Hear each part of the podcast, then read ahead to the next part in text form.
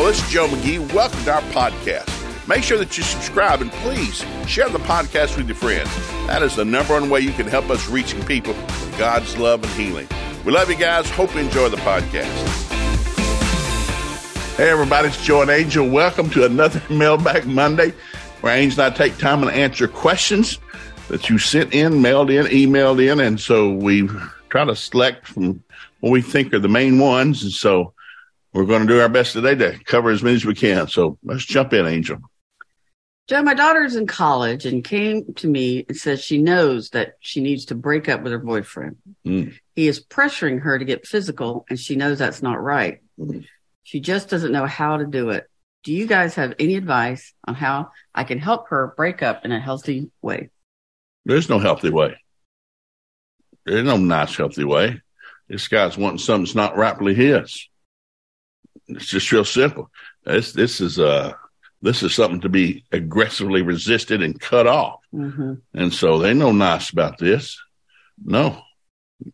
You're the last person I'd want to marry. You're the last person I want to be with. You're wanting to cheat. You're wanting to cheat. You want something for free. No, you don't love me. You just want what I've got. You don't love me. You're a liar. Cut this thing off as quick as you can. There's no nice way of doing this. Listen, Angel got a great daughter, married a great guy. I got 5 daughters. I went through this a lot. No, we don't date doofuses. I said, listen, most guys have one thing on their mind. That's flesh. Because flesh is the easiest thing to do. So no, we don't. I used to teach my kids, you don't have sex and you say, I do. And then you can get naked, swing from chandeliers, sing soprano, have a wonderful time. It's God's will, God's way, but not before. That's people that want something for free. So this is not a nice kid. I don't care what he looks like, what he says. So he doesn't deserve anybody to be nice to him. You don't have to be rude, but you do not have to be nice. You want to be nice to the devil? He wants you dead. I can be nice to the devil. He wants me dead. He wants to kill me, make me sick, make me poor. I'm not going to be nice to the devil. I'm going to resist him aggressively. Same thing with somebody's trying to do this. No, he's to be resisted. No, I don't have to be nice to you. No, and you deserve a gentleman. Yes. And that is not a gentleman. No. He needs to prefer you. Yes. So just keep shopping. There's a better one out there. And there's a lot of, I remember when I was a kid, we had storefronts. That says they'd storefront. Sears and Roebuck have a store window out front on the street. What are they selling now? Especially at Christmas time, they had all the toys. It's like the old movies. Well, it's no different than shop for a spouse. Don't bite the first thing that there's something better out there in the water. Just keep looking for it. I used to trout fish a lot, and you had a minimum 9 inches. It had to be at least 9 inches. Well, if you caught a 12-inch, it's like, whoa. Yeah, but you could only catch 7 a day. So I remember I've caught a 12-inch and throw it back. What do you know? I'm looking for a 15-inch. I'm looking for a big one. And eventually you'd catch one. You thought, man, what if I'd kept those short ones? I'd never been able to keep the big one. And so there's always something better out there. Just don't get impatient. That's a long answer. I agree completely. I had a couple of guys when I was in college say, the Lord spoke to me. Yeah, here it comes. You're supposed to marry me. Shanda. And I would be like, well, when he speaks to me, I'll let you know. And usually I would run in the opposite direction when I heard that. But first of all, if she's already questioning this, he's already pushed her too far. Yeah. Because, if she's more worried about him and his feelings, he should be worried about her and her feelings. Yeah, he's not. You deserve better than this. Yes. So move on down the line. Yep. Joe, we're new parents and honestly feel like we don't know what we're doing. You don't? Absolutely do not. Do you have any advice for new parents? Something you wish someone would have told you? Well, sure. Sure. Now, when I first became a parent, you go to the Christian bookstore, which I did. I said, do you have any books on parenting? And they said, no, because there wasn't anything. There weren't many books on marriage. So it's sort of a new thing with our culture and this generation. It's like, but, you learned about parenting from your family because I grew up in the country with a big family. grandfather had a 400-acre farm. Well, aunts and uncles lived all around the farm somewhere. So every day you saw some relative. You had somebody you could talk to. Somebody could ask a question. What did you do? And didn't you actually see it? Well, I'm not going to parent like that. And I'm not going to do like that. And it's like, so you learn by getting around other people. But today we're a very transient society. You probably don't know your next door neighbor. Probably don't want to know them. So what you can do, though, you can go to the bookstore and just ask them, hey, you got a good book on Christian parenting? And they'll probably give you this 6 or 7 books right off the top of their head. Find one. Start with just a generic book on parenting, Christian book, not Christian, and just see what they say. And I used to tell people how you read a book. And I used to do this. This is like cheating. I go to the library and I can find the books at the bookstore. I said, read the first chapter, read the last chapter. Did you get anything? Well, the middle's probably good. But if you read some of the first chapter, last chapter, there's nothing, probably not worth reading. So get you a book. Ask people that you think are good parents at church. Hey, you ever read a good book on parenting? Yeah. What'd you read? And they'll recommend something. Go get that one. I think when you realize, I mean, I was terrified when I brought my son home. I'd never babysat or did anything like that. And I remember walking in through the door and thinking to myself, I can't give him back. What do I do? And and then I moved away from my family. Oh, so, man. You know, it was a big learning curve, but one thing you said years ago, I heard you say that I think this is the biggest key to me in parenting is if you realize that you're a reflection of God to your children. Mm. So, and what I mean by that is if like one moment you just go berserk angry over something that they did, and then the next time you just wink at it, you're telling them that there's levels of sin. Yep. Some sin gets a different. Some sin's okay. Yeah, and some. You know, you're going straight to hell. All sin has death attached to it. So what you want to do is say, to be consistent. Yes. And be like, knowing that I'm a reflection, you know, I'd never discipline my kids over like my daughter. She took a Sharpie one time. I had a brand new car and it had tan leather seats in it. And she took a Sharpie and colored all over the back of it, and her face and everything. And we went to England the next day and she had tiny little faded where we tried to scrub this. Oh, Lord. And so that kind of stuff never made me mad because I knew that she wasn't trying to be malicious or mean. She was just back there learning. Yeah. She's just having a good old time back there. But what I would, my son one time, we lived on a corner that was fairly busy and he kept opening the back gate and letting her out because she couldn't open it. She talked him into it though. And I'd be walking past and see her running around we had a circular drive and neighbors across the street. She just run circles, but she wasn't looking at traffic or anything coming through there.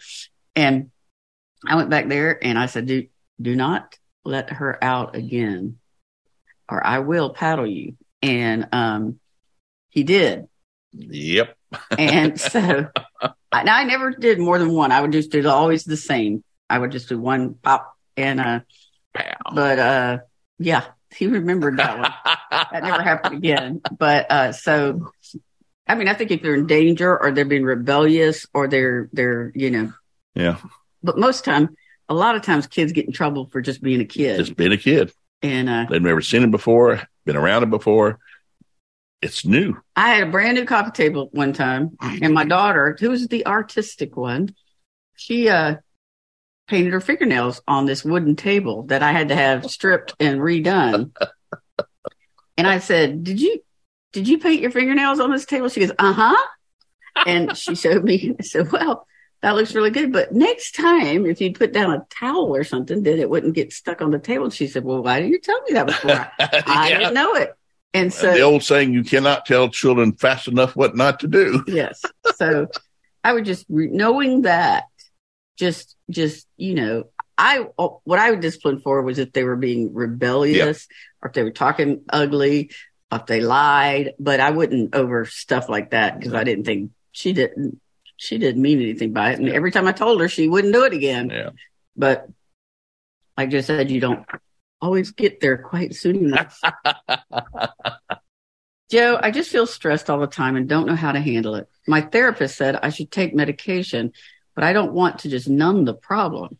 What's the best way to handle stress? Is taking medicine okay? Well, I won't answer that because you have to have your doctor answer that. You have a good physician and ask your doctor. Problem is, most doctors will recommend a pill of some kind. That's why you came to see them. You can't handle it on your own. Hey, doc, can you give me a pill to handle this? And they will. But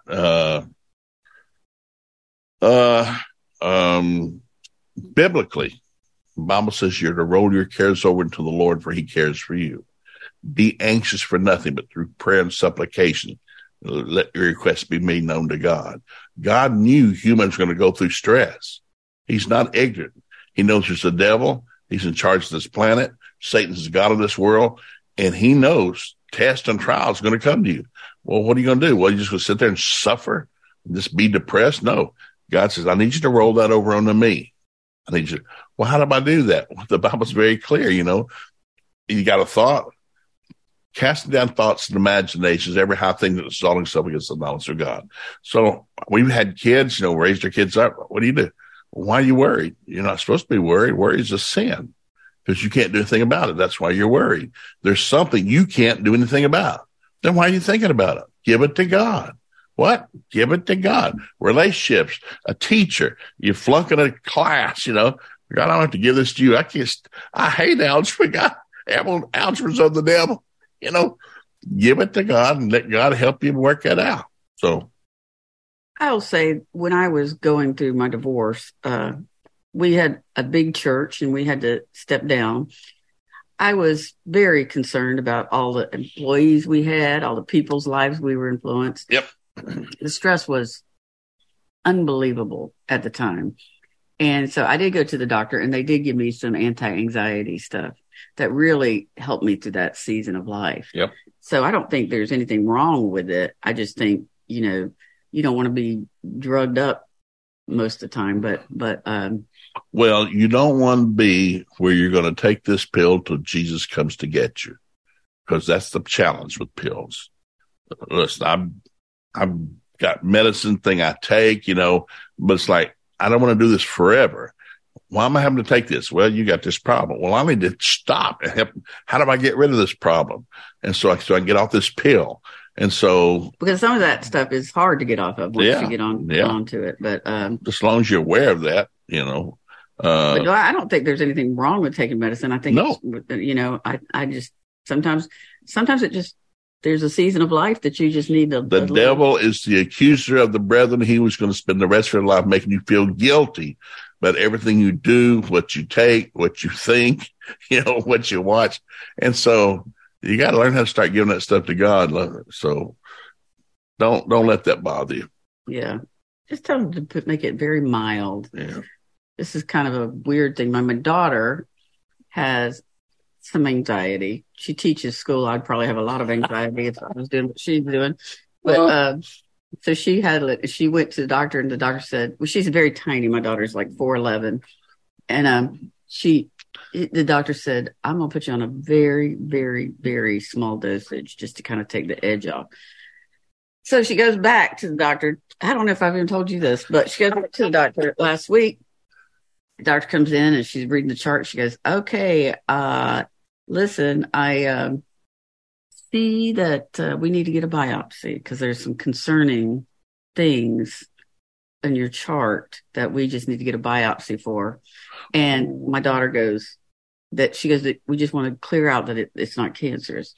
And my daughter goes, wait a minute. I'm the one that had a little bit of anxiety. You remember that? And now it's just spiked to the ceiling because of what you just said. So please don't take my blood pressure at this point. But anyway, turned out it was the doctor felt horrible, horrible, horrible. And I guess the nurse had put in the wrong person. And this isn't me. But anyway, only my daughter would that happen to. But so I was like, yeah, did you tell her to double the prescription when she said that? But, life is crazy. Yeah. And there's a lot of pressure out there. Yes. So, if it helps you, I don't think there's anything wrong with it. Listen. Sometimes we make doctors the enemy. No, they're not. No, they're in the same business preachers are in. They're just trying to get you better. Yes. till God moves in and finishes the deal. So I love the story when we lived in Tulsa for, I lived there 42 years. So Oral Roberts University, I had three of my kids graduate from there. And so I remember when Oral Roberts built the hospital, he took a heavy attack. Why is a healing evangelist building a hospital? So CNN came out and interviewed him, and it's on TV. The interviewer said, why is a healing evangelist building a hospital? He said, because I believe in healing. And the lady didn't understand. No. Why is a healing evangelist building a hospital? He said, because I believe in healing. I'm going to get it any way I can get it. I've always had a family physician. I've always had a family doctor. I'm going to take my pills, get the shots, whatever I need to do, and I'm going to lay hands. I'm going to believe God. I'm going to get it any way I can get it. I'm trying to get healthy and live long. So it's just common sense. It is. Well, we hope you have a wonderful day today. We so enjoy our time with you. Yes, we do. We will see you next time on Mailback Monday. Mailback Monday. God bless, guys. Love you guys. Be sure to join us Monday, Wednesday, and Friday to hear more of what God can do in your life. It's got a great future for you and your family, and we're here to help you get there. Please make sure you visit Joe McGee Ministries on Facebook, YouTube, and Instagram. There you find all of our Friday funny videos and other encouraging resources for you and your family. While you're at it, be sure to visit JoeMcGee.com. We have all sorts of materials, books, DVDs, you name it, all there to help you, your marriage, and your family succeed.